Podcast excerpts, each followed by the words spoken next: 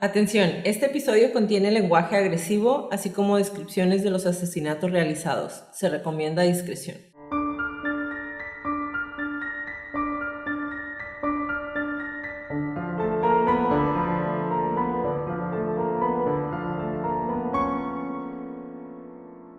Bienvenidos a Crónicas de Crimen, yo soy su host Jacqueline López y me acompaña como de costumbre Leti Mosqueda. Hi Leti. Hi Jackie. Queremos invitarlos a nuestras redes sociales. ¿No vamos a presentar al practicante? Facebook, Instagram, tenemos practicante. Espera, ahorita digo. Okay. Ahorita no. Me sentí grosera, no es el practicante. Queremos invitarlos a nuestras redes sociales, Facebook, Instagram y YouTube como @crónicas de crimen para que nos den follow. Ahí subimos toda la información y fotos de nuestras crónicas. Gracias a los que nos estuvieron preguntando el link para ver las entrevistas que le habían hecho a Garavito. Esperamos que les haya gustado mucho ese episodio. La verdad tuvimos muchos comentarios de ese episodio. Gracias, qué bueno que les gustó. Esperamos que nos compartan y los compartan con sus conocidos. Es la única manera de que más gente pueda escuchar nuestras crónicas. Comenzamos.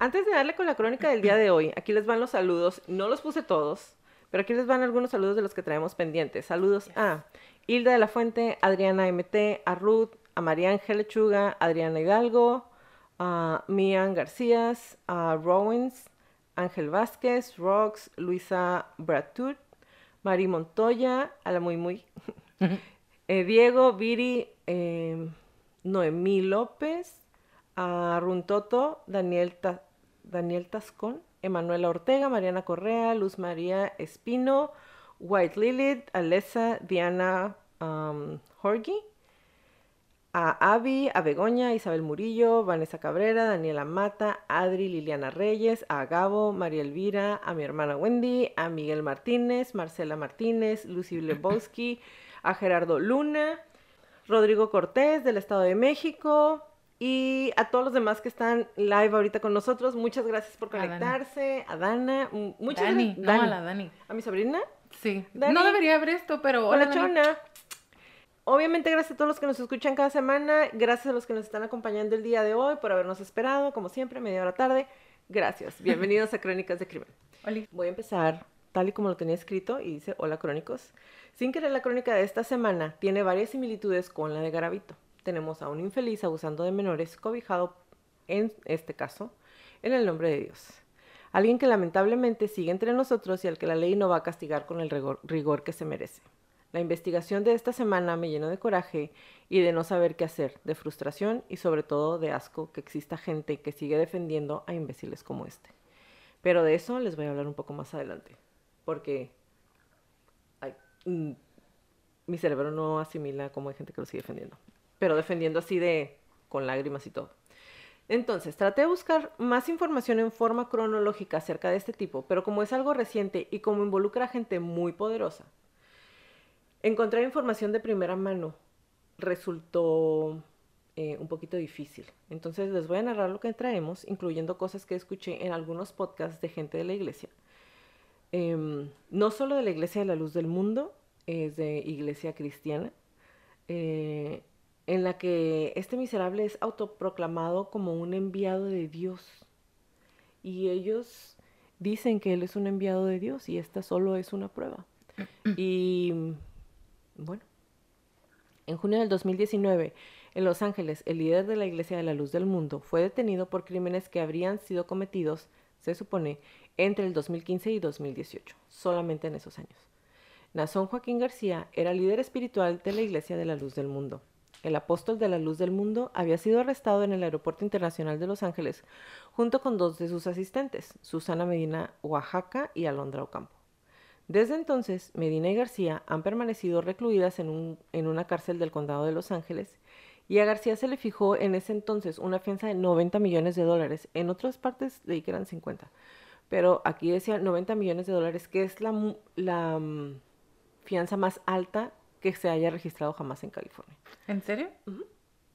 Los cargos, disculpen si no me sorprenden para alguien que está involucrado en una organización religiosa, los crímenes de los que fue acusado, conspiración de cometer tráfico de personas, escuchen la palabra, conspiración de cometer tráfico de personas, presunta conspiración para cometer tráfico humano para la producción de pornografía infantil y presunta violación de un menor, entre otros.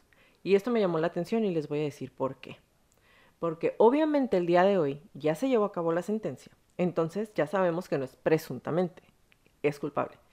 Sin embargo, la mayoría de las publicaciones aún actuales, o sea, aún las que ya se escribieron después de que él fue sentenciado, siguen diciendo que es presuntamente.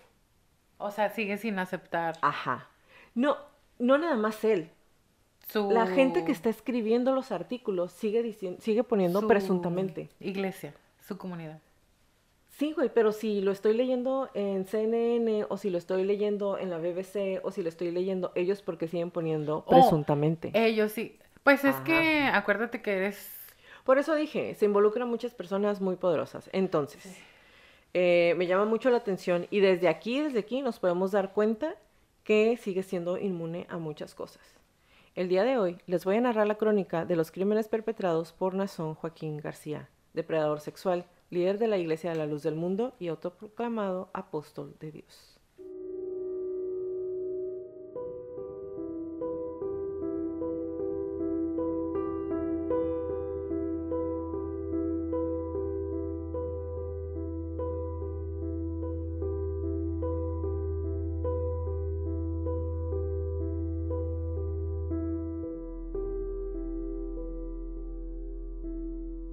Te lo he dicho varias veces, Leti, muchos de los peores crímenes llevados a cabo por basura humana han sido cometidos bajo el nombre de Dios, obviamente el Dios que ellos eligen, sí, pero que a final de cuentas involucra finalmente a una congregación que en muchas ocasiones, cegados por la fe o la ignorancia, o ambos, siguen defendiendo lo indefendible. Entonces, esta crónica, al igual que la anterior, me causó mucho problema porque me molesta, me encabrona que pinches miserables como este se aprovechen de la gente. Se aprovechen de su poder, se aprovechen de la ignorancia de los demás, se aprovechen de lo que mueve, de la fe de la gente que lo sigue. Se aprovechan y se merecen... Este hombre se merece lo mismo que Garavito, pero supongo que su Dios definirá su futuro. Dime un poquito cómo te hizo sentir la investigación. Honestamente me sorprendió... Es que tendrían que ver los videos de las misas que hacía. Uh-huh. Se me hizo sorprendente la cantidad de personas que lo siguen y es fervor, ¿verdad? Sí. Con el que, no sé, lo que se haga con fervor ahí en la misa. Y el control que tiene sobre las personas en cada uno de los reuniones, misas, y el control que tiene ahorita, desde la cárcel. Así es. O sea... Se me hace fascinante, ya lo hemos dicho, ya lo he dicho yo. A mí eso es lo que me fascina del ser humano, cómo una persona puede volverse literal el centro del universo para un grupo de personas y cómo esas personas pueden hacer a otro ser humano tan importante en su vida que no nada más dicta lo que hacen, cómo lo hacen, cuándo lo hacen, qué comen, qué no comen, pero que lo dejan entrar a sus casas. Así es. Y que le dejan confiados a sus hijos, güey, gente a sus hermanos. Vendía todo lo que tenía en la vida por ir a verlo. Sí. O sea, cuando me dijiste lo de este caso, para mí fue como, ¿y ese quién es? Uh-huh. Hasta que vi los videos de las fotos. Los videos de las misas. Uh-huh. Me acordé que lo vi en la tele varias uh-huh. veces. Y son esos canales o esos programas... que yo los veo una hora, 2 horas, los puedo estar viendo porque es como... What in the fuck is happening? What the fuck? O sea, ver como su lenguaje corporal, sus microexpresiones, las expresiones normales, las cosas que dice, cómo las dice, el mensaje que trae, la pasión que demuestra, todo eso se me hace como fascinante. O sea, o realmente él piensa que es... No quiero dar ningún adjetivo calificativo ni ningún nombre porque sé que los traes tú. Porque él lo dice. Pero él de verdad se cree sí, eso sí. O es un maestro de la mentira. No, o sea, Ajá, exactamente. O las pero, dos. Ajá. No sé, se me hizo fascinante el caso. Súper fascinante también, aparte cuando está hablando eso, cuando está dando sus sermones, como en voz alta casi está haciendo una declaración de lo que hace, y más adelante les voy a explicar por qué les digo esto. Como en voz alta casi hace una declaración de sus crímenes, a manera de que cuando pasen las cosas con las víctimas digan, así es cierto, pues ya lo había dicho, entonces probablemente no estoy haciendo nada malo. Y eso para mí fue como una escupida en la cara. Y te lo voy a decir ahorita porque... Muy psicópata de su parte. Sí, porque... Perdón. Porque lo... Ellos no escuchan. No escuchan. Ah, porque lo... Lo escribí específicamente porque me llamó tantísimo la atención esa frase en específico que dije, what the fuck. Entonces, no es necesaria mucha introducción, sé 1,000,000% que si alguna vez, otra vez, nos hacemos famosas, este también es de esos videos que no se pueden monetizar y que simplemente tenemos que hacer de manera de alerta y, como lo hemos dicho siempre, regresar un poquito de... por reaseguramiento a las víctimas de que no están solas, que sepan que son escuchadas, que sepan que hay más gente buena, que no solamente se ciega por creer que un hijo del mal como este cerramos los ojos y hacemos como que no las vemos, ¿no? Entonces parte de hacer este tipo de crónicas es dar como un aviso de que existe gente como esta allá afuera y de que se cuiden. Y... haciendo un paréntesis aquí, quería decirles que nos pusieron un mensaje en YouTube. Gracias por vernos en YouTube, a los que nos ven. A los que no, vayan a vernos a YouTube, está bien cool. Estamos muy divertidos. Nos pusieron que si no vamos a contar completo algo en una de las crónicas, no ponga nada, me pusieron. Cuando venimos a ver un episodio como este, ya sabemos a lo que venimos. Si no van a poner la información completa, no pongan nada. Y entonces, yo me dije a mí misma, porque me lo pusieron en el episodio de Fish, yo sé que ya saben a lo que van, la mayoría. Hay gente que no sabe que, o sea, que saben que ellos fueron malos, pero no saben qué tan malos. Y sí lo sé, lo sabemos. Elegimos no decir todos los detalles, sobre todo yo que soy la que lee todos los detalles. Y elijo no decirlo porque Crónicas de Crimen se dedica a narrar las historias, a darte el perfil del asesino hasta donde podamos, a contarte las historias hasta donde podamos, lo que sea necesario, y a regresar un poquito de identidad a las víctimas, que como en el caso de Garavito ni siquiera tienen nombre.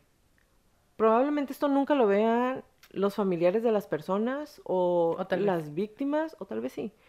Pero no es nuestra intención que repasen cosas innecesarias, cosas que ya sabemos con las que sufrieron. Entonces, así como yo elijo no poner en público las cartas de Fish, que fue por lo que me reclamaron, la gente puede elegir y decidir ver canales que sí quieran ponerlas en su totalidad.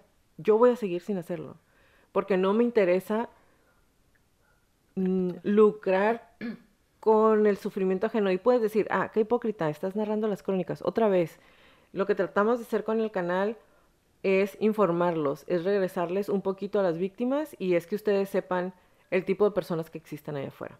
Entonces, si me quieres decir, si no pones todo o no pongas nada, pues te invito a que veas otro canal. Tranquilos. Solo quería hacer este paréntesis. Gracias, bye. Y aquí voy. El 16 de julio del 2019, el juez de la Corte Superior de California determinó que Joaquín García permanecería detenido, o sea, Naasón Joaquín García, ¿ok? Permanecería detenido sin derecho a fianza ante el riesgo de que huyera del país. Esto fue en California. Él es mexicano. Ahorita les voy a leer todo lo demás. Más tarde, la fiscalía presentó un video en donde aparece Joaquín García en un trío sexual junto a una menor de edad y una de las implicadas en la acusación, o sea, una de sus dos asistentes. El agente que mostró el video señaló además la existencia de otros videos donde aparecen 4 niñas en situaciones sexuales. Estos contenidos encontrados en el teléfono celular de Naasón incluían alrededor de 100,000 fotografías y videos sexuales en donde aparecen menores de edad. En abril del 2020, una corte de apelaciones de California desechó el cargo de violación infantil, uno de los 14 cargos con los que se le detuvo previamente. La Fiscalía de California señaló que realizaron errores de procedimiento. Esto quiere decir que no significa que no existe el video, no significa que no sea cierto, significa que por error en el procedimiento no iban a aceptarse esos cargos. El 31 de julio de 2020, la oficina de Javier Becerra volvió a presentar 36 cargos criminales contra Joaquín García, entre ellos la violación forzada y actos lascivos contra una menor, además de extorsión y posesión de pornografía infantil. Estos delitos fueron presuntamente cometidos, ya no presuntamente, entre junio del 2015 y junio del 2019, según el documento judicial. Pero ¿quién es Naasón? Aunque ya les di una mini intro, aquí les va la historia de este tipo. Naasón Joaquín García nació el 7 de mayo del 69 en Guadalajara, Jalisco. Está casado desde el 1992 con Alma Zamora, con quien tiene 3 hijos. No voy a decir los nombres de los hijos. Antes de convertirse en líder de la Luz del Mundo, fue ministro del grupo en Santa Ana, California, y anteriormente sirvió como ministro para otras congregaciones en California y Arizona. Tiene doble nacionalidad. Naasón es el tercer líder de la Luz del Mundo, o sea, de esta culto, iglesia, religión, como le quieran decir. Ellos dicen que religión.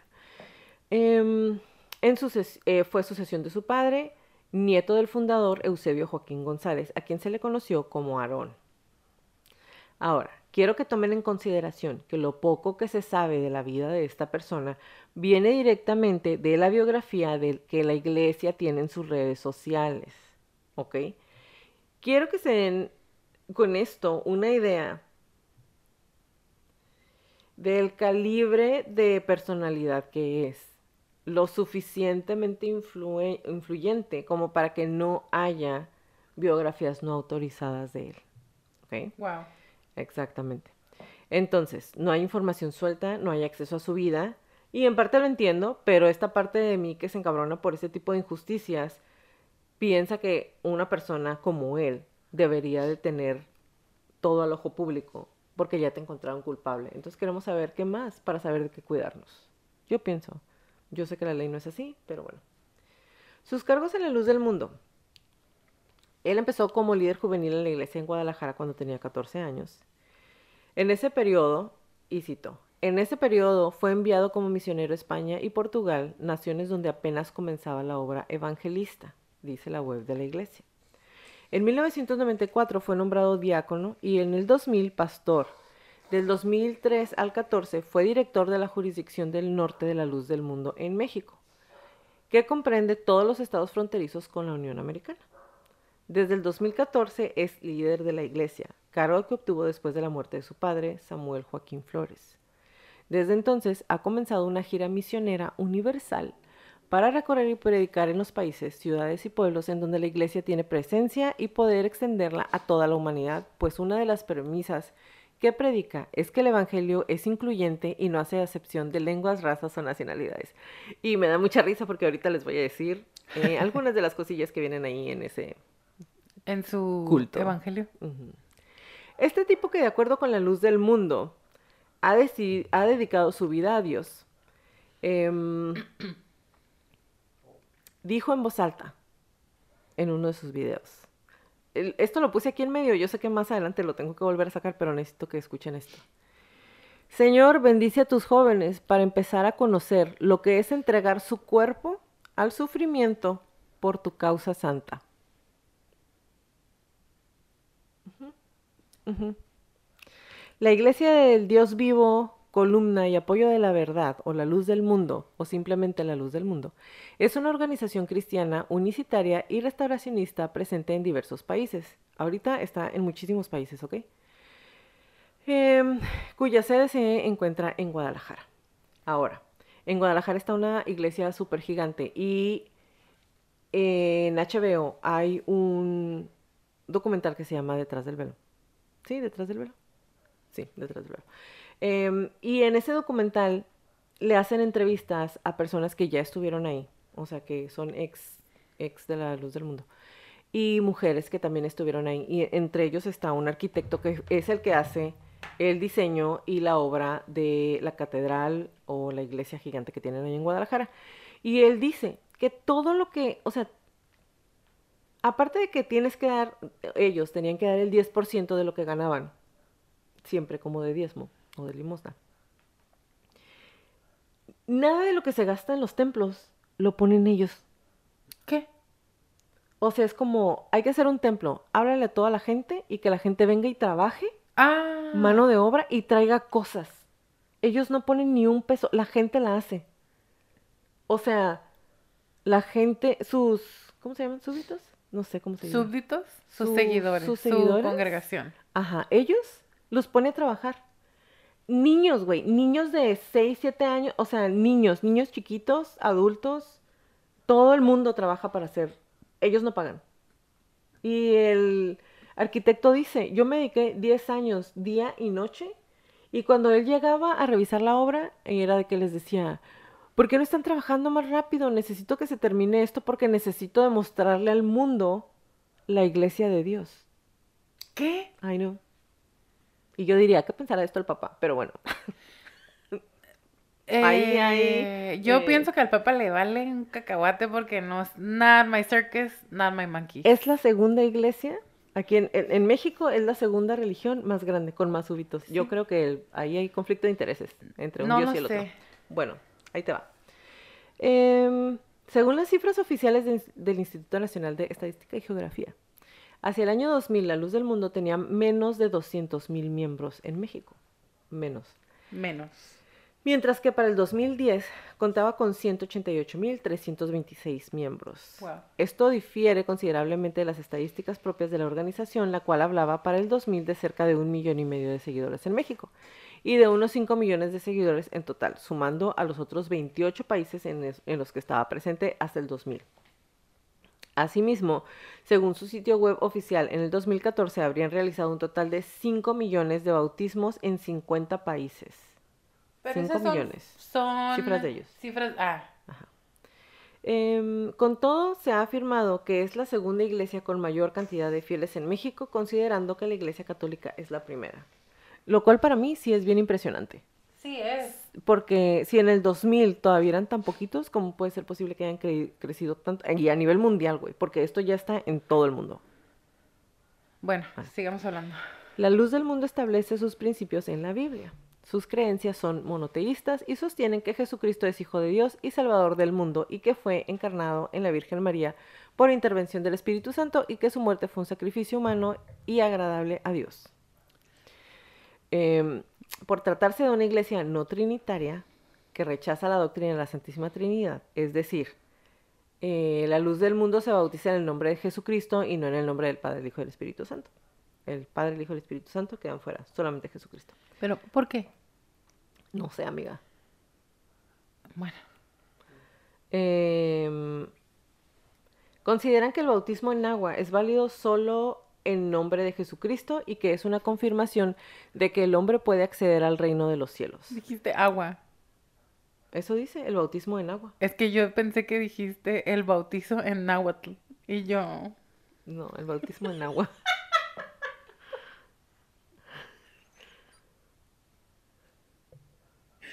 También puede seguir. En agua, sí. En agua. Ajá, agua. ¿Ya? Sí. Creen que la iglesia establecida por Jesucristo es para todas las naciones y para todo aquel llamado a la salvación. Creen que la segunda venida de Cristo, creen en la segunda venida de Cristo, sostienen que a cada hombre tiene libre albedrío, incluida la elección del credo religioso. Creen en la ciencia como un don de Dios, cuyo conocimiento debe servir a las más grandes causas de la humanidad. Y afirman que imponer determinados estados civiles, despojar los bienes y atentar contra la integridad familiar va en contra de los principios éticos y morales. O sea, no hay... o sea, tienes libertad, libre albedrío, pero no te pueden gustar los hombres si eres hombre, ni las mujeres si eres mujer. Pero... Supongo que lo traes más adelante. Sí, claro. Ok.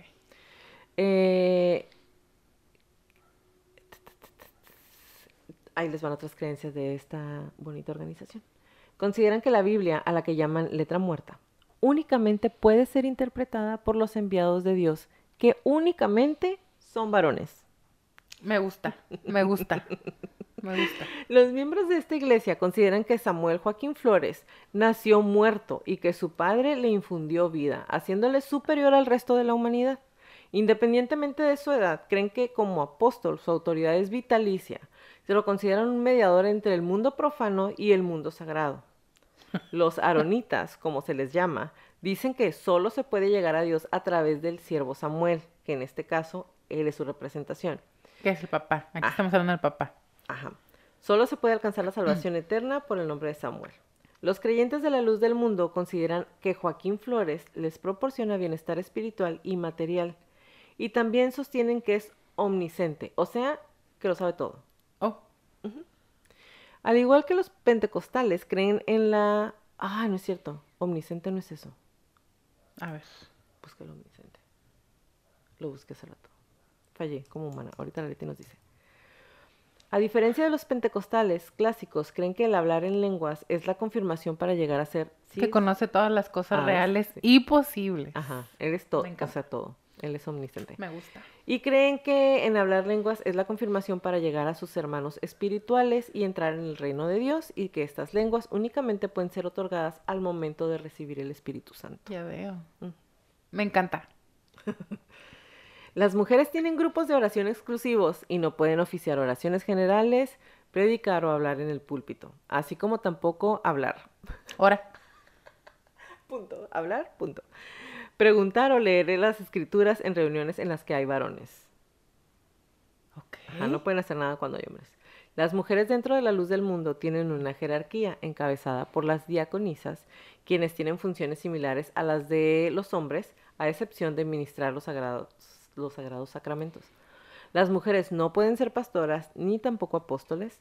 Las encargadas por lo general son esposas de los pastores, se dedican a servir en la comunidad de la iglesia, a mantener el orden y a controlar la conducta de las mujeres. Me encanta. También participan en los hospitales como ayudantes, al igual que en las escuelas, albergues, en la biblioteca de la iglesia, templos, obras de construcción y en los huertos de Getsemaní pertenecientes a la organización. También se encargan de organizar y dirigir las oraciones de las mañanas exclusivas para mujeres, en las de los hombres no entran. Las consagraciones, la labor de evangelizar en compañía de sus esposos, como no, adoctrinar a los fieles, conceder permisos y consejos a las mujeres cuando les es requerido ante algún problema. Cuando les es requerido.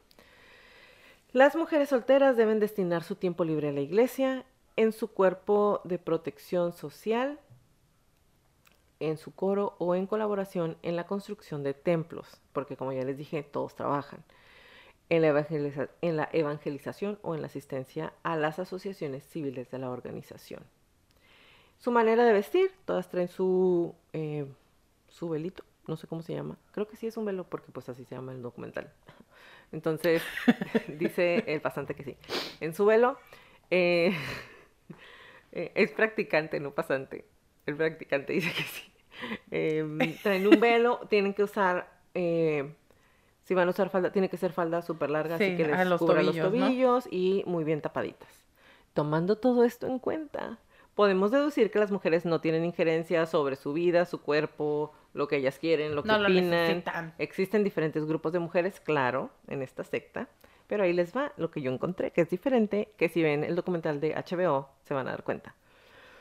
Existen diferentes grupos que son las vírgenes, las no vírgenes, y las incondicionales. Ahora. Dime que traes la definición de cada uno y cómo es el miembro. Y las vírgenes, pues... Bueno. ¿Y las no? Pues las no. ¿Y las otras? Las incondicionales. ¿La misma de ayer?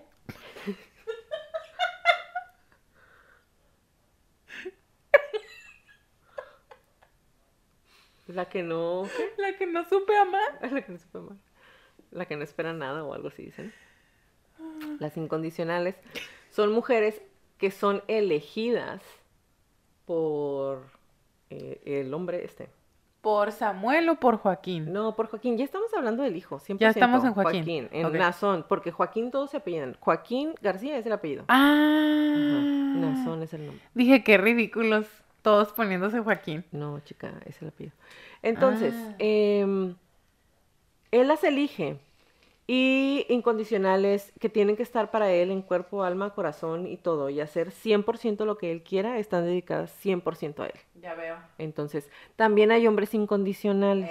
Eso es lo que yo quería saber si ibas a mencionar. También hay, hombres que son incondicionales, a ellos no les piden lo mismo, pero bueno, quién sabe, ¿no? Nadie ha salido. Ah, bueno, sí. Hay un señor. Sí, sí, sí. Hay hombres también que son incondicionales y... cuando estaba viendo el documental de HBO, sale uno, el mismo arquitecto que hace lo de la iglesia, él es un incondicional. Entonces... Eso era. Él se enamora de una de las incondicionales que era abusada sexualmente por Naasón. Entonces, ahí te va. Él está casado cuando entra a la iglesia, perdón, él desde chiquillo era porque es como una tercera generación. Se casa, después tiene un accidente con su esposa, enviuda, y cuando como ya tiene muchos años, Naasón le dice, oye, ya tienes muchos años viudo, escoge una chica y yo te la voy a... ¿Te la regalo? Regalar. Entonces él le dice, fíjate que estoy enamorado de ella. Y le dice, ah, no, de ella no. Y no le dice que no, pero lo empieza a tratar muy mal. Y ella le dice, dame mi libertad. Yo sé que te dije que me voy a dedicar a ti toda mi vida, pero pues dame chance. Porque aparte a ella, ya abusó de su hermana de 9 años. Ah. Entonces, él le dice, pues, ok, pero te va a costar. Y entonces entran todas las mujeres que son las incondicionales y él, y le dice... Cada una te va a azotar 3 veces, lo más fuerte que pueda, y tú te tienes que aguantar, y al final yo. Y ella tiene tanta necesidad de ya no estar ahí. Ya me estoy molestando bastante. Que la azotan todas. Hasta que dice, me caigo de rodillas porque ya no podía con el dolor. Entonces, ya me desvié. Sí, no. Exacto. Entonces, bueno, después las incondicionales, y las secretarias de Naasón. Estas hijas del maíz, se encargaban de que el grupo fuera creciendo y de enviarle chicas nuevas a Naasón para que abusara sexualmente de ellas. No hay otra explicación. No es como para que le sirviera, no. Todas las que pasaban por esos grupos, en su mayoría, fueron abusadas sexualmente. Todas eran menores de edad. Me recuerda mucho a Nexium. Ajá, Nexium. Nexium. Yes. También se los vamos a traer, pero ese es... No, pero ese es como... Ese va a tener que ser aparte, porque en realidad... Siempre decimos eso, pero ok, se los vamos a traer. Van a ser como 8 episodios. Sí, fácil. Sí, es muchísimo. Entonces, como ya les dije, todos siguen diciendo que para que abusara presuntamente de ellas, no es presuntamente. En el especial de HBO, Detrás del Velo, muchas de las mujeres que presentan la denuncia, conocidas en la denuncia como Jane Doe o como... ¿Cómo se dice en español? Como fulanita. Ajá, cuando no das tu nombre para hacer una acusación. Son como Jane Doe. Bueno, aquí en México dicen Juana N. Olivera.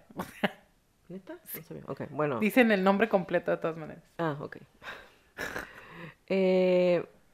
Son exmiembros y ellos son los que están relatando todo lo que... En ese documental pueden irse a ver más de cerca todo lo que les hacía... Bien cañón. Como el día a día. Sí, porque ellas están narrando todo lo que les pasaba. Y era en México, en Guadalajara, en Estados Unidos, a todas partes en donde él iba. Tenía personas que, no, pues es que él va a estar en este lugar una semana. Y el primer día mandan a una niña de 12 años y le dicen, tú nada más tocas la puerta y cuando te deje pasar le vas a decir que le quieres leer la Biblia y cuando le leas la Biblia un rato le vas a decir que si le puedes quitar los zapatos y le puedes dar un masaje en los pies. Y el primer día va y pasa eso. El segundo día va y pasa lo mismo. En el tercero él le dice, pero no te vayas, tengo mucho sueño. Y luego le dice, quítate la ropa. Y luego la besa en la boca y luego después abusa de ella sexualmente. Y esa niña de 12 años después ya es más adulta y es la que se enamora del el arquitecto de ella. Oh. Y después va su mamá. Va él a visitar y está su hermanita y ella dice, como yo no quería que le hiciera nada a mi hermana, yo pido que mi hermana se quede conmigo y me dicen que sí, pero yo me tengo que ir a la oficina todos los días, ahí mismo en su iglesia. Uh-huh. Y un día él me habla y me dice, oye, te habla el... ¿Cómo le decían? El varón de Dios. El varón de Dios. Uh-huh. El varón de Dios. Necesitan que vayas urgentemente, deja lo que estás haciendo. Y ella llega al cuarto y él está acostado sin ropa. Su hermanita está en camiseta y choninos, sentada en la cama. Y él le agarra la mano a ella y está completamente, tiene una erección, se la pone abajo y tiene la manita de su hermana. Y ella es donde empieza a llorar y le dice, déjala ir. Y él le dice, ¿no me la quieres dar? Y ella le contesta, no es mía. No es mía, es de mi mamá, necesitas dejarme ir. Déjala que se vaya. Y entonces a partir de ella dice, y él le dice, está bien, te dejo que te vayas. Ya sabes qué le tienes que decir. Y ella saliendo le dice a su hermana, no le vayas a decir a mi mamá. Oh. O sea, no le dice porque era la fe de mi mamá, era no me iban a creer, y ya me estaban haciendo cosas a mí y yo hubiera hecho lo que fuera porque mi hermana no supiera qué hecho. Entonces ella no dice nada en ese momento. Sí, claro. Pero es una de las que está declarando después. Eso se llama grooming. Así es. Y se los voy a leer más detalle. Entonces... ustedes dirán, Jacqueline, a lo mejor estás pensando mal o no te das oportunidad de ver el panorama completo. Y siempre hay dos partes de esto. Y yo también me dije a mí misma, a lo mejor te estás sesgando. No. Entonces dije, vamos a ver el panorama completo. Y salió peor, porque ¿qué creen? Al parecer la pederastía y ser un asco de persona viene de familia. Ahí va. El 26 de diciembre de 1942, Guadalupe Avelar, una joven de 13 años... acusó a Eusebio Joaquín González de abusar sexualmente de ella y luego amenazarla. Según Jorge Erdely y Lourdes Argüelles, Avelar tuvo un hijo, Abel Joaquín Avelar, quien Joaquín González más tarde reconoció y registró como su hijo. Luego de la muerte de Joaquín González, o sea, el papá de este pinche miserable, Abel Joaquín Avelar, o sea, el hijo que tuvo fuera del matrimonio, huyó del grupo porque se sintió amenazado. En 1997 y 1998, Moisés Padilla, un joven miembro disidente de la Luz del Mundo, fue entrevistado por varios antropólogos y psicólogos de América Latina. Entre otros testimonios, dio una descripción detallada de una ocasión en la que, siendo menor de edad, fue drogado y víctima de abuso sexual por parte de Samuel Joaquín Flores. Poco después, según Los Angeles Times, Padilla fue secuestrado y apuñalado 57 veces. En 1997, un grupo de mujeres presentó acusaciones de haber sido violadas. 68 veces. Sí. Ah, ok. Sí, es el que secuestran, ¿cierto? Uh-huh. Sí, 68. Ah, ok. Traigo información errónea.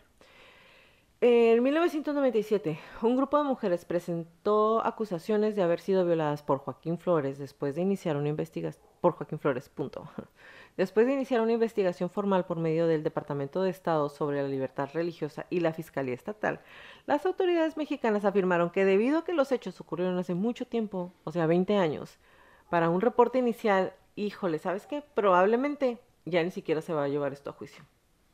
Entonces, lo aventamos abajo del tapete. Los investigadores concluyeron que los recursos y nexos políticos explican la impunidad de los abusos sexuales. Y esta es otra caja de Pandora que la verdad no le voy a dar porque México... No terminaríamos. No, y porque México tenía muchas amistades con el revolucionario institucional. Estoy leyendo los comentarios. Léeme. Hay estudios que respaldan la teoría de un gen que se puede heredar. Cristo en Belén. Y aunado a eso influyen las ideologías de esas personas enfermas. Sí, sí hay dicho estudio, sí. Miren. Sí, sí hay. Miren. Bueno, los investigadores concluyeron que los recursos y nexos políticos explican la impunidad de los abusos sexuales y la violación de derechos humanos que han ocurrido dentro de la organización. Ese mismo año, la iglesia fue acusada en la televisión mexicana por varios testimonios de abuso sexual por parte de mujeres que pertenecían a la iglesia. Tales acusaciones fueron presentadas por el Instituto Cristiano de México de Anticultos, que exigió la revocación del reconocimiento de la Luz del Mundo como iglesia, pero les valió madre. En febrero del 2020, fue presentada una demanda federal en los Estados Unidos contra la Iglesia de la Luz del Mundo y Naasón Joaquín García, que alega que Naasón y su padre Samuel Joaquín Flores abusaron sexualmente de una niña del sur de California con regularidad desde que tenía 12 años hasta que cumplió 18. Wow. El Departamento de Justicia de California procedió con la detención tras una investigación iniciada en el 2018, a raíz de que se llenó un formulario de quejas en línea en el que se acusó al religioso. Incluso en la página se sigue pidiendo que quien haya sufrido alguna afectación lo denuncie. El fiscal de California, Javier Becerra, señaló en Twitter que Joaquín García fue detenido junto con Alondra Ocampo y Azalia Rangel, y también se giró orden de aprehensión contra Susana Medina. De acuerdo a las autoridades de Estados Unidos, el líder de la Luz del Mundo y las señaladas obligaban a las víctimas a realizar actos sexuales con la amenaza de que si no lo hacían, actuarían en contra de los deseos de Dios.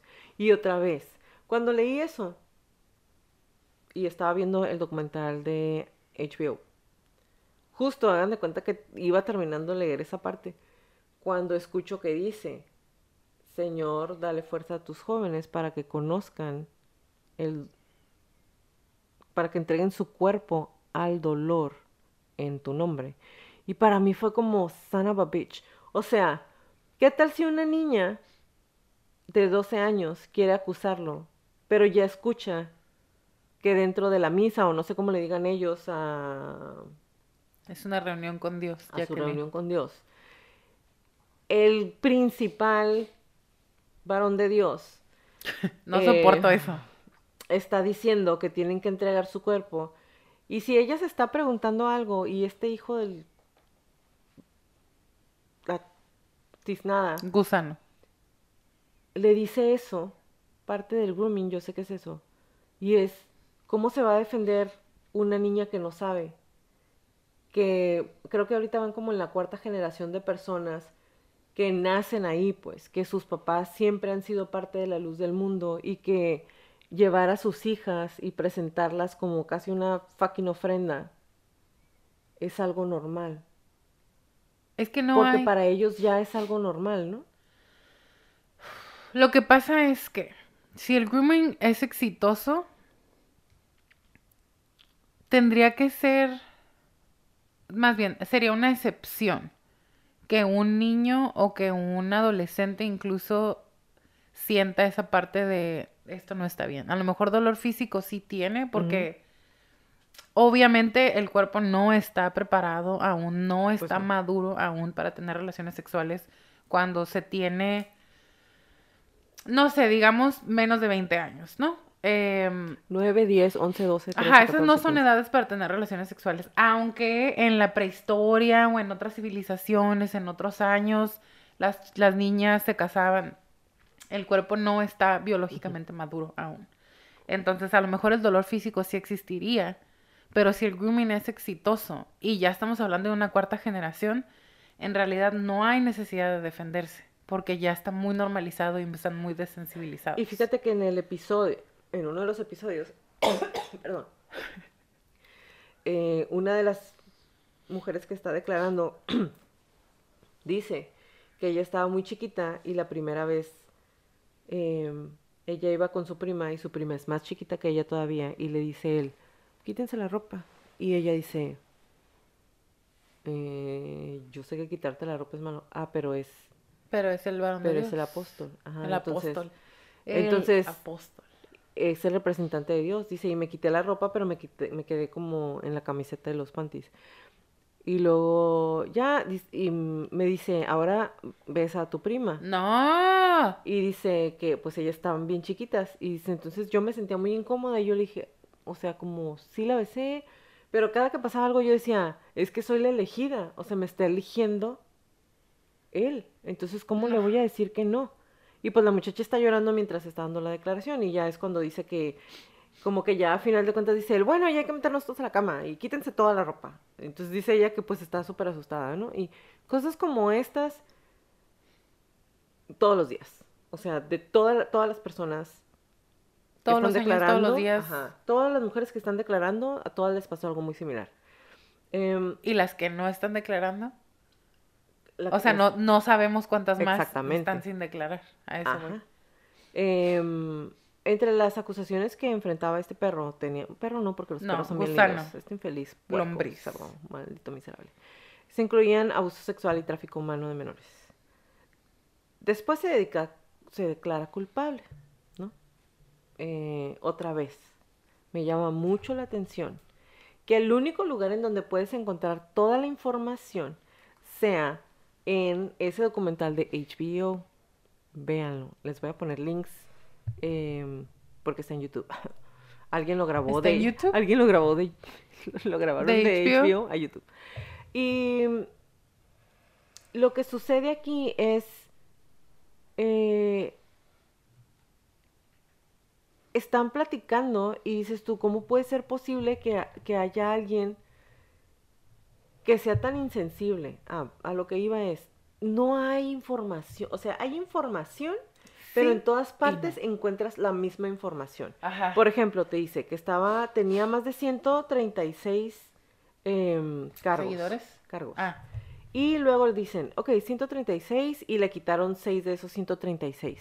Entre los que estaba incluido, pero no te dice cuáles son. Tú sabes que en Estados Unidos normalmente cuando voy a buscar información de un caso me sale todo. Ajá. No.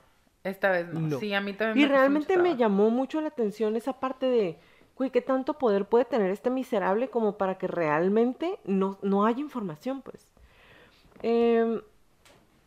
Tras haberse declarado culpable el hombre, fue condenado por 2 acusaciones de felación o copulación oral forzosa con menores y una por actos lascivos hacia un menor de edad. Eso, por eso se declaró culpable. Eso realmente es por lo que lo... O sea, de todo lo menoscito. Exactamente. Según la oficina del fiscal de California, la CNN ha contactado a la oficina del abogado de García para confirmar ese acuerdo, pero no estaba asegurado. Pero sí son esos 3. Y básicamente lo encontraron culpable. 16 años. No me sorprenden los 16 años. Se me hace... O sea, no me sorprenden los 16 años. El juez lo ve y le dice, eres un agresor sexual. O sea, sí eres una basura. Pero le dan 16 años. Lo que pasa es que tienes que tomar en consideración. Llegó un arreglo, que los cargos, o sea, eran los... Por los que él se declaró culpable. Y te declaras culpable como una negociación. Sí, yo sé que sabes. Estoy muy enojada con Por eso te digo, a mí ni siquiera me sorprendió. No digo que esté bien, ¿ok? Pero tanto hemos visto suficientes películas, documentales, como ya estamos tiempo acá. Al final lo que necesitas es encarcelar a alguien por algo. Y ya estando adentro de la cárcel, es mucho más fácil agregarle cosas. Ay, bien enojada. O que accidentalmente se te desaparezca en la cárcel. Que accidentalmente se cuelgan, ¿no? Como Harvey... no es Harvey Weinstein, es el otro. Es el... ¿Cómo se llama? Jeffrey Epstein. Sí. Que si lo ves desde el punto de vista de aquí, la comodidad de mi sillón... Es lo mejor que podría pasar. Ahora, ya te voy a dejar hablar. Me conflictúa mucho el hecho de que haya tanta gente llorando porque lo metieron a la cárcel por algo injusto. Porque no lo dejaron defenderse. Porque le levantaron falsos. Y él tuvo que aceptar con mucho dolor que era el mejor acuerdo al que podía llegar. A ver, si no eres culpable... Porque coño lo aceptas, ¿no? Si se supone que Dios está de tu parte, Dios va a hacer que salgas. Ahí te va, ¿por qué? Porque en Estados Unidos de Norteamérica te dicen, te declaras culpable de esto, esto y esto, o te vas a juicio por todo. Uh-huh. Sí, ¿qué prefieres? Claro, iba a perder el miserable. Él lo sabe. Entonces, por eso.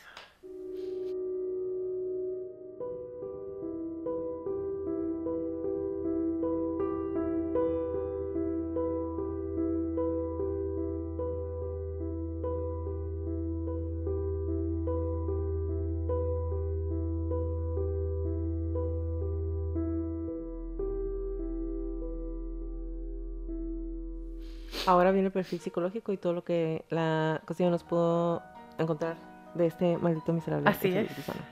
ahora. Si pudieran ver sus apuntes, qué bonitos están. Se les voy a hacer un screenshot para que los tengan también. Voy a empezar con lo primero que tengo aquí. Le envió un mensaje a sus fieles. No lo quise leer, con ese voy a cerrar. No te lo voy a arruinar entonces. Fue la primera cosa que escuché cuando empecé a hacer el caso. El mensaje que le envió a sus fieles. No, es este. ¿Lo vas a leer todito? Me encanta. Sí lo quiero leer, pero si quieres... Si no, necesitas desglosarlo, dale. Sí. Ahora, ok, sigue. Declarado culpable de depredador sexual, 16 años en la cárcel. Un grupo de miembros se unieron para denunciar los abusos de Naasón. Comenzaron con Samuel Joaquín Flores, el papá, ya lo dijo Jacqueline.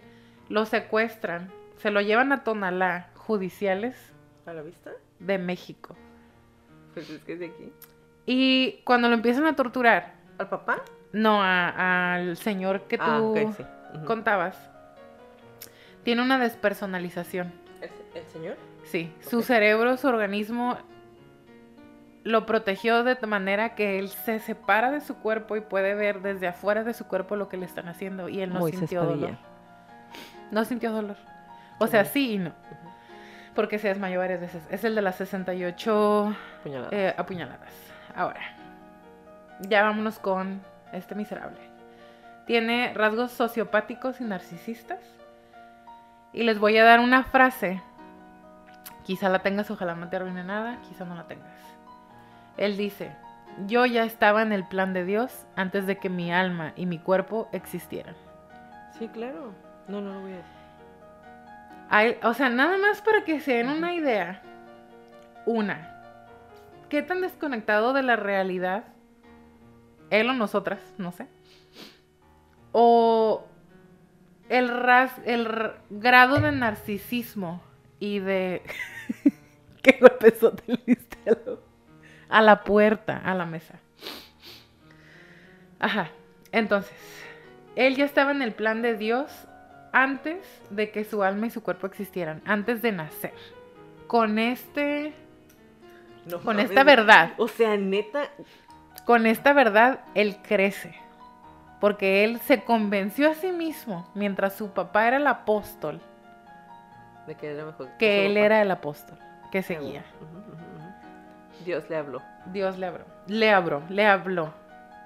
Ya conocemos los rasgos antisociales de la personalidad y cuáles son, cuántos se necesitan. Justo los leímos cuando estábamos haciendo Garavito. No, porque traigo tanta información, no me voy a regresar a eso.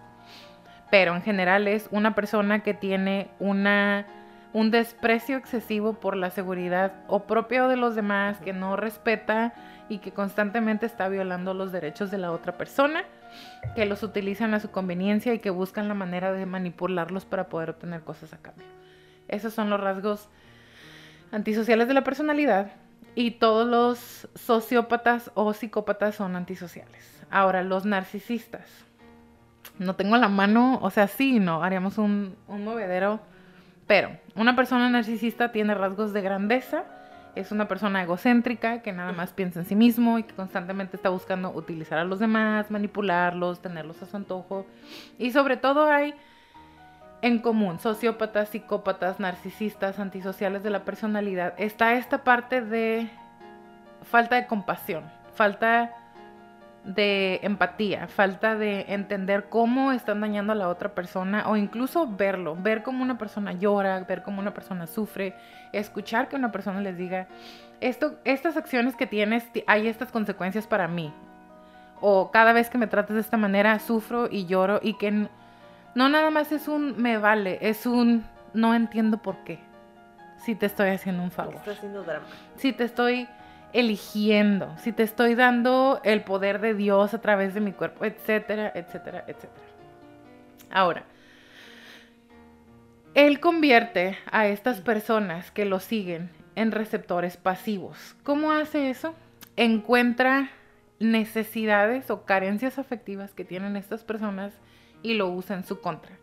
Él es un maestro de hacer esto, y en los diferentes videos y en las diferentes reuniones o misas o como sea que le llamen ahí, pueden darse cuenta cómo Él hace uso tanto del lenguaje corporal como el lenguaje hablado y las palabras que les dice. Realmente no dice mucho, no dice muchísimo. No es que está dando un gran sermón, o sea, no, ni mucho menos. En realidad lo que él hace es conectar con las emociones fuertes o con los sentimientos o con esta necesidad de sentir que tienen las otras personas. Uy, porque en todos la gente sale llorando, todo así está, como... Pero empapados y llorando, sí. O sea, yo los estaba viendo y yo decía... Bueno, entonces un receptor pasivo acepta sin cuestionar de quién viene o cuál es la veracidad del mensaje que se tiene. Es una realidad imaginaria aceptada como parte del entorno físico y real. Naasón hace sentir a las personas únicas y especiales, al decirles que Dios los eligió personalmente a cada uno de ellos para que pertenecieran a su iglesia y salvarlos. Esos son los rasgos. Muy bien, entonces, durante la muerte de su padre, literal, durante la muerte de su padre, él está dando un speech. Están en una de las iglesias grandísimas, o creo que es una arena o algo así. Son sus iglesias, está parado, pasadas de lanza. Están machine. O sea, esa parte, wow, están lindas. Sí, están lindas. Hechas por las manitas. Por las manos de los niños. Mira, pues si funcionan las pirámides, que no funciona acá. ¿Qué es de Jacqueline? Miren, hay cosas que yo edito. Esto es una de esas que ella editaría. Yo hubiera editado. Muy bien. Está dando él el discurso, hablando de su padre y las maravillas de su padre. Le avisan que muere mientras está en este speech. ¿Y qué dice? Voy a ganar tu papel. Pero ya no. But not anymore. Sí, pero se acabó. Da un discurso dando a entender. Más bien, da un discurso durante él está parado y estira los brazos. Se hace lo más grande que puede. Ajá. Lo cual normalmente no te esperas de una persona que está sufriendo o que está pasando por un duelo, porque lo que quieres normalmente durante un duelo es desaparecer. Sí, pero él quería tomar el alma de su padre. Entonces, hace que la muerte de su padre, el apóstol escogido por Dios mismo, sea en ese momento irrelevante. Todas las personas atrás de él, que tienen un mayor rango que él, incluso sus hermanos, todos están llorando. Y él casi sonríe, porque les dijo... Va a haber una señal de Dios. Dios va a venir y nos va a decir quién sigue. Entonces, para honrar la muerte de su padre, muy psicópata de su parte, muy psicópata de su padre, consigue un permiso de hacer una consagración de 24 horas continuas durante 5 días y medio. ¿Qué creen que va a pasar? Si estamos todos llorando, sufriendo, abrazándonos, cantando, haciendo lecturas durante 24 horas, 5 días y medio, sin comer, sin dormir, sin ir al baño. ¿Qué va a pasar? ¿Qué pasa cuando no duermes? Pues el cuerpo entra... Empiezas a alucinar. Empiezas a alucinar, tus procesos mentales ya no están funcionando, entras casi en un shock. Entonces, esto lo vimos... Esto lo hemos visto en películas incluso. Es una técnica... Oh, mi papá. Hola, papi. Es una técnica de... ¿Cómo se dice? Exhaust. Cansancio. De cansar. Agotar física y mentalmente a las personas para que se vuelvan compliant.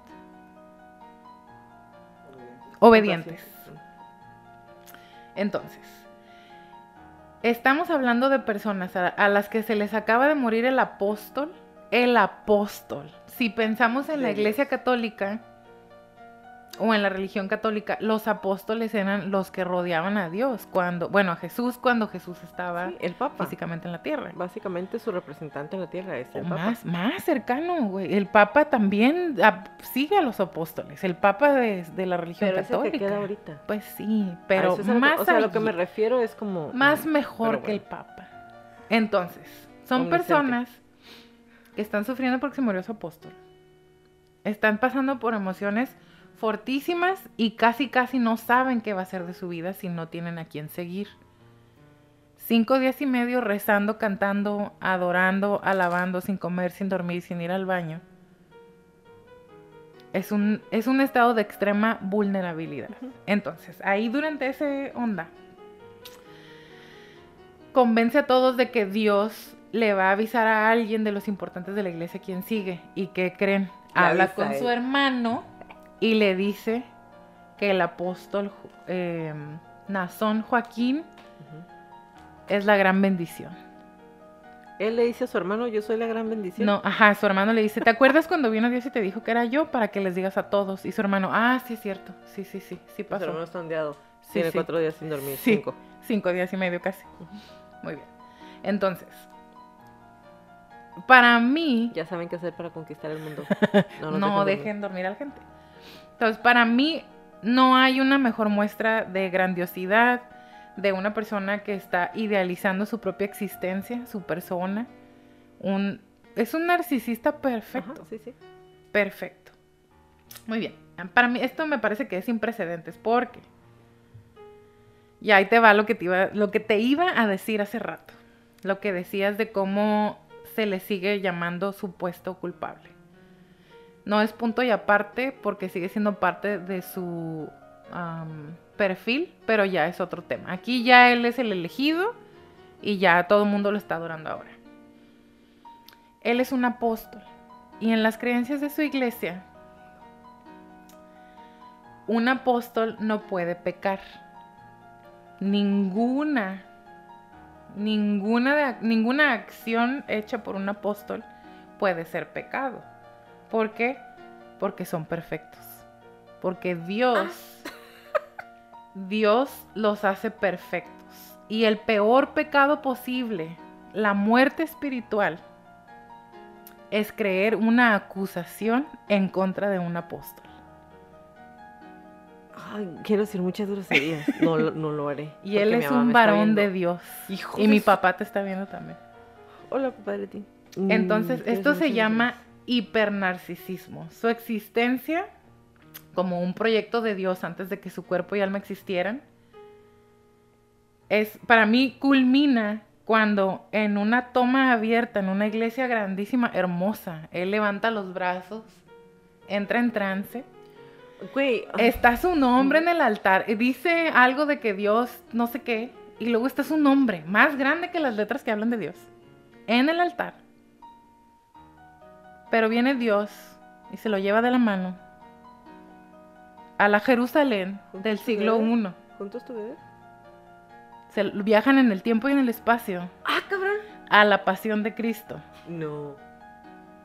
Y lo deposita con cuidado en la multitud. ¿Para que vea cómo lo Para pacifica? Que me veas y que sufras y sientas mi dolor y se lo puedas comunicar a tus hermanos. Entonces él empieza a llorar y empieza a hablar en lenguas y empieza a moverse como si estuviera bailando. Me recordó mucho los Avatar bailando en sus ceremonias. Neta, me recordó a eso. Nunca he visto Avatar. Y les dice, hermanos. Adivinen qué. Yo sufrí porque lo veía. Estaba tan lejos que no me podía acercar por la multitud. Vi cada segundo en su rostro y dije, chica... Si estabas demasiado lejos para acercarte, ¿cómo viste cada segundo de su rostro? Dije yo, bueno, nunca he viajado en el tiempo. Ajá, a lo mejor. Mira. Quizá es picture in picture. Tienes lo que estás viendo en realidad y una imagen más pequeña que se quita. A la Mel Gibson. Sí. Cuando la gotita. Quizá. Entonces. A lo mejor Mel Gibson sí viajó en el tiempo. Para mí es como, ¿la qué? Estaba escuchando porque dice... Llora muchísimo, me pareció espectacular. Traigo una joya 10 de 10 cinematográfica. 10 traigo 10. Ahorita ¿qué te digo siempre, Brando? La maravilla cinematográfica. 10 de 10 en el performance. 10 de 10. Escucharlo hablar, escucharlo contar lo que vivió, que prácticamente te está contando la película de Mel Gibson. Porque a mí y mi papá no me dejará mentir, ahí está en los comentarios, la misa que más me gusta de todos los años es la pasión. Sí. Porque independientemente de las creencias de quien sea, me parece una historia, una well-rounded story. Es una historia muy completa porque podrías no conocer nada e incluso durante la pasión entender exactamente qué está pasando, por qué está pasando, quiénes son los personajes, qué tan importantes son. Sí. Y cómo cambia la historia a partir de ese día. Entonces me fascina, a mí la pasión. La conozco muy bien. Fui a varios viacrucis. Estuve en varios... Yo dejé de ir cuando ya estaba el padre diciendo la misa y yo ya sabía lo que estaba diciendo. Sí, claro. Ya fue como... Entonces, ¿no? Participé en viacrucis, me llevaron a varios... pues les he contado, estuve en una, sí, claro, en una escuela católica, etcétera, etcétera. Me la sé. Y también la película de Mel Gibson, porque claro que la he visto bastantes veces. Te está contando la película de Mel Gibson, el señor Naasón. Yo trabajaba en el cine cuando salió. Mi papá, pues es la única misa a la que quiere... ¿Y qué tiene? Porque es la que me gusta, pa. Muy bien. Entonces, viaja en el tiempo y en el espacio hacia Jerusalén del siglo I, porque Dios quería que fuera witness, puse, testigo del sufrimiento que vivió. Desde suficientemente lejos, etcétera, habló. Entonces, está en la multitud, habla con Dios mismo. ¿Habla con él? Sí, con Dios. Dios, Jesús. No, no el que está crucificado. Pues sí, es que es el mismo, es uno y el mismo, si lo piensas bien. Pero se supone que es el hijo. O sea, al que crucifican, se crucifican. Él es... Al que crucifican es el hijo de Dios. Pero el que mandó para que pagara por los pecados. Es Dios encarnado. Pues sí, se supone, pero bueno. Ok, entonces habla con el que está crucificado o con el que no. Es uno y el mismo y él habla con la voz. Bueno. Okay. Y entonces es cuando le dice... Decir que un apóstol peca y que Dios lo perdona y eso está mal es meterse con Dios. ¿Y tú quién eres para meterte con Dios? Es una blasfemia. Sí, sí, sí, la muerte espiritual. Muy bien. Entonces, ya tenían los días sin dormir y los días sin comer. ¡Qué mierda de persona, güey! Y estaban todos en un trance. Perdóname. Y la gente que ya se separó de esa iglesia y que tuvo esa experiencia ahí en la multitud dicen, religioso, estábamos en un delirio colectivo. Sí, sí, claro. Psicosis colectiva. A huevo. Y me fascina. ¿Por qué me fascina? Porque no se puede hacer nada. No puedes hacer absolutamente nada. O sea, entras en Francia, una psicosis colectiva. Francia. Tienen las mismas alucinaciones. Les hubieran puesto una fogata y bailan encuadrados alrededor de ella. Sin problema. Ese sería Naasón como así en unos cuantos minutos. Y como pueden ver, disfruté bastante en escucharlo, verlo, hablar con la gente, lo que la gente dice, los llantos, las lenguas que habló. Es fascinante. Las señoras que movían así los brazos en los aires. Las señoras llorando cuando lo encontraron culpable. Pues es que es una blasfemia. Pero a ver, estás metiendo con yo quiero saber algo y pónganos sus opiniones ahí, porque yo necesito saber algo. Entonces, lloran porque lo encontraron culpable, pero no importa si él sí violó a todas esas niñas. Es que no las violó. Entonces, ¿qué es? Pues las estaba ayudando con su magic stick. Que nos hace el infierno. Lo que pasa es que no me escuchaste. Ah, bueno. Es que ahora no me estás escuchando. A ver. Él es un varón de Dios. Sí, eso me quedó claro. Y decir que un apóstol peca, porque cualquier pecado, una transgresión de un apóstol no es pecado. Sí te escuché, la pregunta sigue siendo la misma. Están llorando por la gente. Díganos, opinen ahorita. Si nos están viendo live y si no nos están viendo live, también opinen, por favor. Yo necesito saber, entonces, ¿qué? Si, violó... No, ahí va. ¿Por qué llorarán? Número uno, ¿violó o no violó a las mujeres? O sea, no. Y si sí, entonces se le perdona porque no podemos cuestionar porque él es un apóstol. Es que dices tú, estás diciendo una palabra muy fuerte, porque no puede ser, ¿cómo va a ser violación si ellas querían? Número uno. No querían. Para él sí querían. Y si no querían, no importa, porque ya las va a curar. Las va a ayudar, Jacqueline. No me ayudes, güey. Estás igual que cuando el gordo quería ayudar a Logan, el día que se quebró la pata, no lo ayudes. Yo pienso que las señoras lloran por la tristeza que les da ver a su apóstol perfecto, que Dios diseñó con sus manitas, ahí, encarcelado.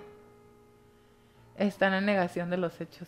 Ay, Brandon, gracias. No, yo no estoy en negación. O sea, no, yo simplemente estás porque sigues diciendo las señoras. Que el apóstol... El Brandon, las señoras. El apóstol no hizo ningún pecado. Está bien. Entonces... No, o sea, ya fuera de cura. Yo pienso que están llorando porque en realidad... Pues...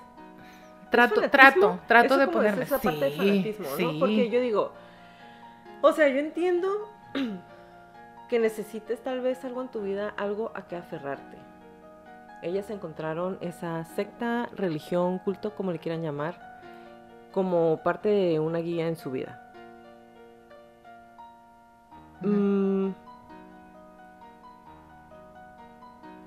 Pero yo no entiendo cómo una persona... Es que simplemente no entiendo, güey. O sea, no entiendo cómo dejan su identidad, si alguna vez la tuvieron, como para dedicarse 100% a adorar a una persona al punto de no reconocer si hace algo malo. Y dirás tú, si quieren entregar su casa, si quieren entregarse ellas, si quieren, no importa, ¿no? O sea, ahí no hay problema. Cada quien, como dice él, tiene libre albedrío, ¿no? Ya sabrás tú si... Pero estás hablando que los abusos fueron hacia niñas menores de edad, porque todas eran menores de edad, güey. Y dejaba de abusar de ellas cuando cumplían 18 años. Sí, claro, porque él es un pedófilo. Entonces, ajá. Entonces, y su papá aparentemente también, y de niños, no nada más de niñas. Sí, entonces claro. Es como... Eso es donde yo digo, ok, señoras, qué chingados, ¿no? Ok, señoras. Y luego piensas, puede ser el grupo de gente más allegada a él, pero todos en la iglesia, güey. O sea, el hecho de que una iglesia como tal... Miles de personas todas juntas. Todo el mundo, digo, what the fuck, güey. O sea, ¿qué te hizo falta, amor, en tu vida? ¿Qué tiene? Una bolita, pero creo que es parte del suéter. ¿Te falta tanto amor en tu vida? O sea, no entiendo. Les voy a leer la carta. Espérame, todavía no termino. Vamos. Tú pensarías que ya terminé. Hiciste una pausa. Hice una pausa muy larga para darte una oportunidad de hablar. Ahora les voy a hablar rápidamente del grooming. Ah, muy bien. El grooming ha sido estudiado desde hace por lo menos 20 años. ¿Cómo se dio a conocer el grooming? Cuando en el 2011 Jerry Sandusky fue encontrado culpable de abusar sexualmente de jóvenes quienes formaban parte de su fundación. ¿En el 2000 qué? 11. Ahí fue cuando se dio a conocer al mundo el grooming, en el 2011. Quiero decir una grosería. No seas así. En el 2011, güey. 2011. Sí, sí. Ahí fue cuando explotó el cerebro de todos. Se estima que en promedio la mitad de los casos de abuso sexual infantil vienen acompañados de grooming. No todos los casos de grooming terminan en abuso sexual infantil y no todos los casos de abuso sexual infantil vienen del grooming. Ejemplo de un abuso sexual infantil sin grooming, Fish y Garavito. Ejemplos de grooming que terminan en abuso sexual infantil, justo la chica a la que nos estabas contando ahorita. Ay, perdón, le pegué fuerte el micrófono. ¿Por qué es grooming? Muy bien, es el proceso de engaño a través del cual alguien busca abusar sexualmente de una persona que es seleccionada. Ahorita les voy a explicar cómo la seleccionan. Seleccionan a su víctima, obtienen acceso a la víctima y posteriormente comienzan a aislar al menor. Desarrollan una confianza con la víctima y comúnmente con los adultos que le rodean también. Por lo general agarran, reclutan a las personas en el momento más vulnerable de sus vidas, diciéndoles que con ellos tendrán una familia, soporte incondicional, siempre y cuando obtengan lo mismo. Así le hacía el cantante, no sé cómo se llama, que violó a muchas muchachitas. Hace poco lo metieron a la cárcel. ¿Cuál cantante? Pues el Nick Carter, el de los Backstreet Boys, hacía grooming y tiene varias acusaciones de abuso sexual infantil. Su hermano se suicidó y también traía broncas de abuso sexual infantil. Búscanos el nombre. Muy bien. Entonces, empiezan a desensibilizar a los adultos primero sobre la cercanía con el menor y después al menor lo comienzan a desensibilizar. R. Kelly.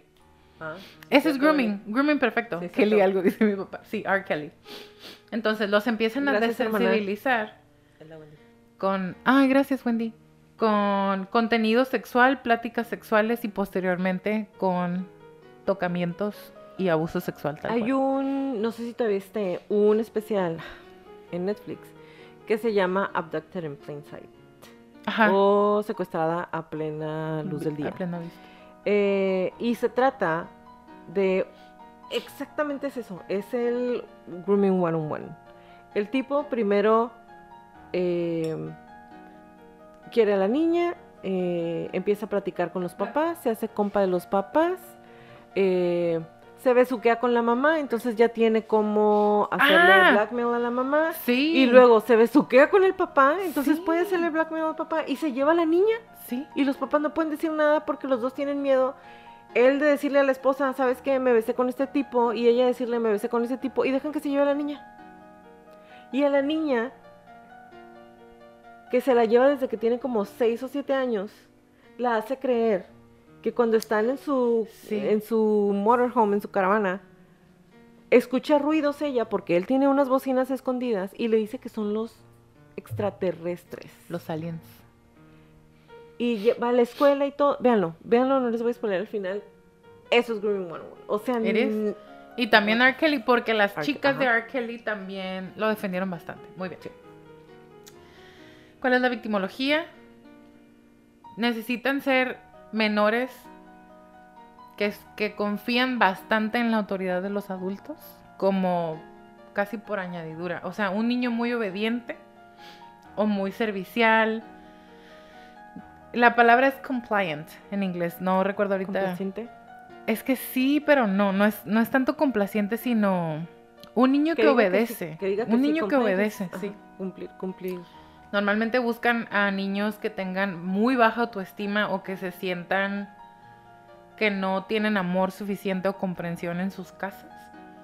Son niños en su mayoría introvertidos o que están aislados de otras personas de su edad y muy needy, o sea, niños que necesitan mucha atención y que los padres por cualquier razón, justificable o no lo pueden, no alcanzan a darles el nivel de atención que necesitan.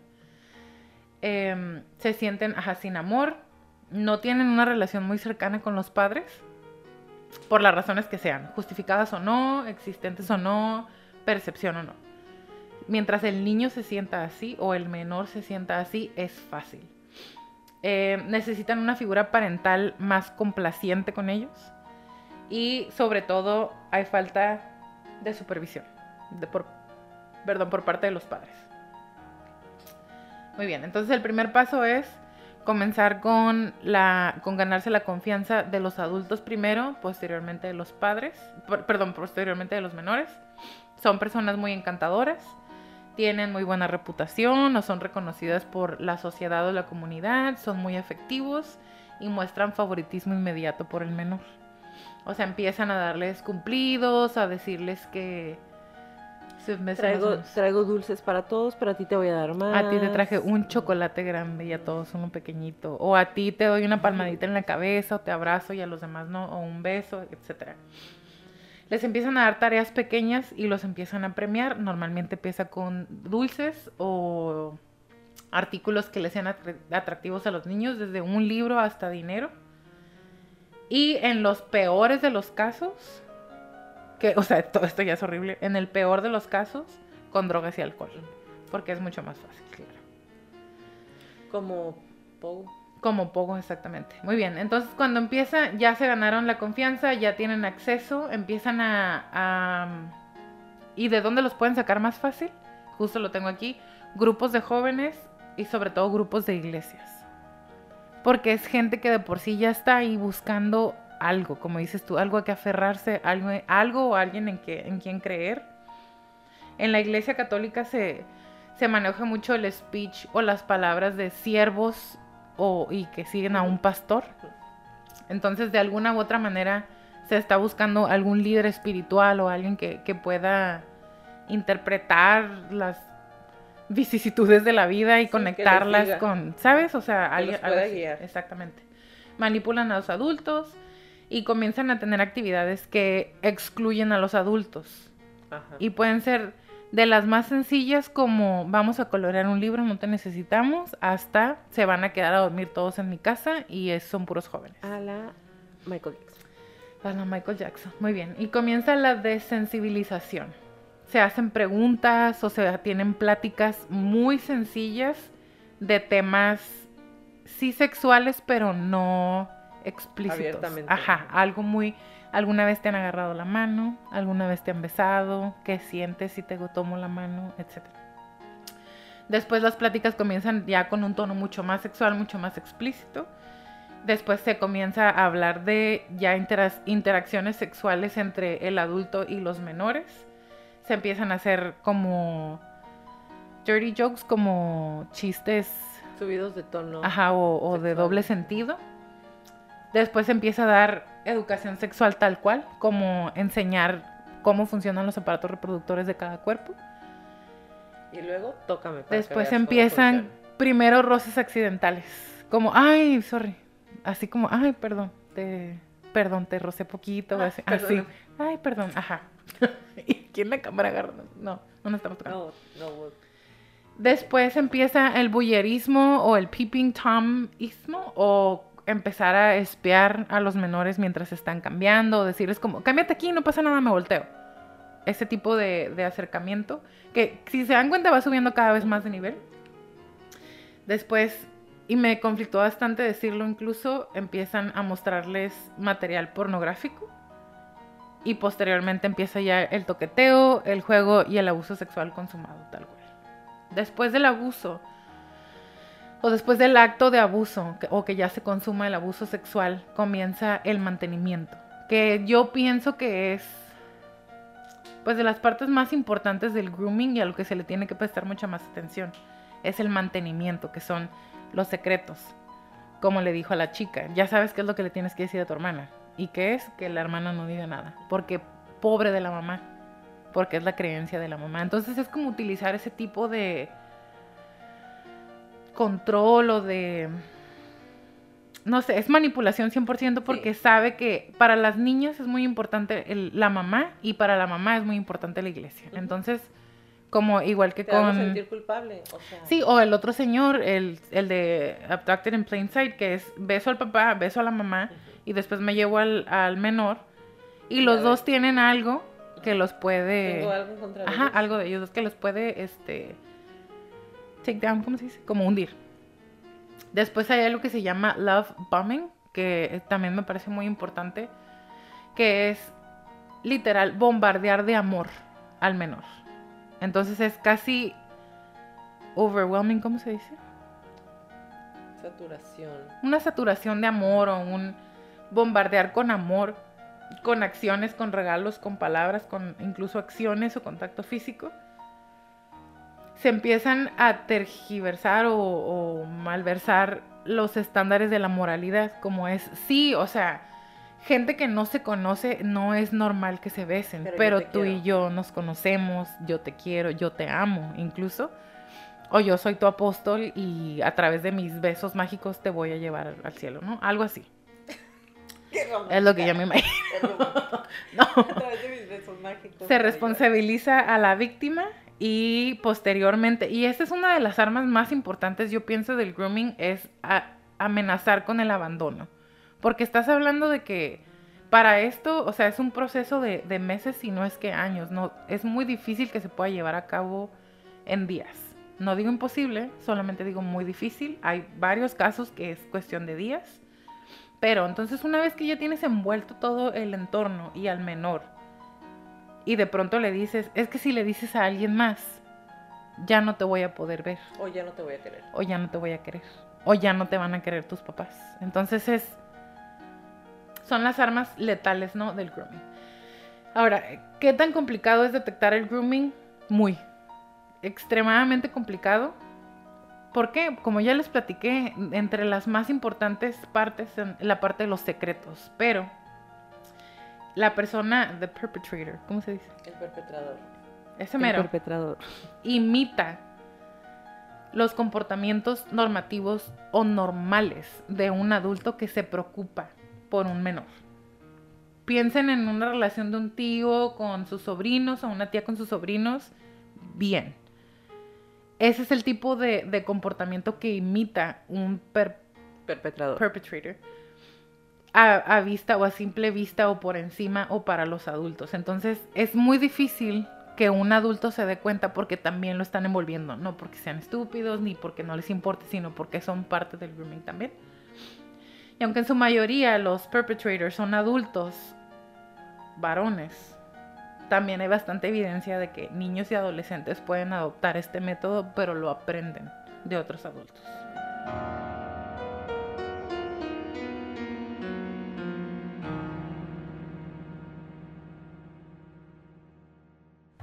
El Ministerio de Comunicación Social y de Relaciones Públicas de la Luz del Mundo informa que el apóstol de Jesucristo, Naasón Joaquín García, ha tomado la decisión de aceptar un acuerdo con la Fiscalía para minimizar su sentencia de prisión con el fin de recuperar su libertad. Desde su detención en el 2019, el apóstol ha sido sometido a un proceso en el que se suprimieron, escondieron, fabricaron y alteraron pruebas.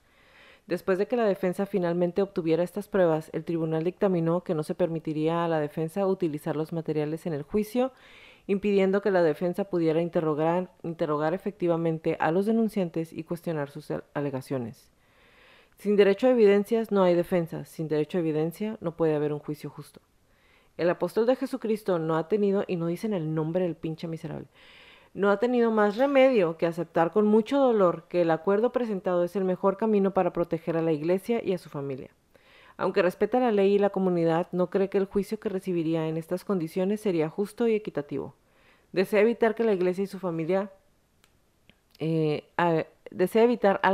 a su familia semanas de acusaciones públicas infundadas, incluyendo amenazas a su integridad física. Manifestamos públicamente nuestro apoyo al apóstol de Jesucristo. Nuestra confianza en él permanece intacta con el pleno conocimiento de su integridad, su conducta y su trabajo. Seguiremos practicando las obras de Jesucristo mismas que el apóstol nos ha enseñado, siempre procurando ayudar al prójimo. Él seguirá ministrando a la Iglesia desde el lugar donde se encuentre, o sea, desde la cárcel. Este es un camino que Dios ha puesto delante de él por una razón, como lo hizo con el apóstol Pablo. El apóstol trabajará en este camino con su fe en Dios y seguirá cumpliendo la misión de Jesucristo de ser la luz del mundo. Él es la luz del mundo, ¿ok? No ha tenido más remedio que aceptar con mucho cariño, pero no mencionan que lo que aceptó fue violar niños. Gracias por acompañarnos en un episodio más de Crónicas de Crimen. Gracias por estar con nosotros en el live. Mil gracias por haber estado aquí a todos. Gracias por... acompañarnos, los esperamos en nuestro próximo capítulo. Si les gustan nuestras crónicas, por favor, regálanos un review en iTunes y en Spotify. Acuérdense que ya estamos en Amazon Music. Suscríbanse a nuestro canal de YouTube y regálanos muchos likes. Si no tienen otra cosa que hacer, hagan una cuenta, regálanos otro like ahí en YouTube. No les cuenta, no 27 les cuentas. Denos más likes, por favor. Y recuerden, si tienen alguna crónica que quieren que pase a la lista de nuestras próximas temporadas, mándenos un correo a info@cronicasdecrimen.mx. Antes de decir cómo les repetimos, quiero que sepan que cuando me mandan, sí anotamos qué crónicas quieren, pero el otro día... Es que ya hay una lista. Sí, güey, el otro día me mandó una y me dijo, pues es que la semana pasada te puse y no han pasado ninguna de las crónicas que yo pido. No, yo, mi pues reina, es que... mi rey, no sé. Como les repetimos en todas las crónicas, crea los instintos siempre. Si algo no se siente bien, si algo me dice que salga corriendo, vete. Es mejor parecer paranoica y estar a salvo a quedarte y poner en peligro tu vida. Ahora sí, bye Leti. Bye Jackie, bye crónicos. Toda la redacción y búsqueda de esta crónica fue hecha por mí, todo el perfil clínico fue realizado por Leti Mosqueda y toda la música es por Kevin MacLeod.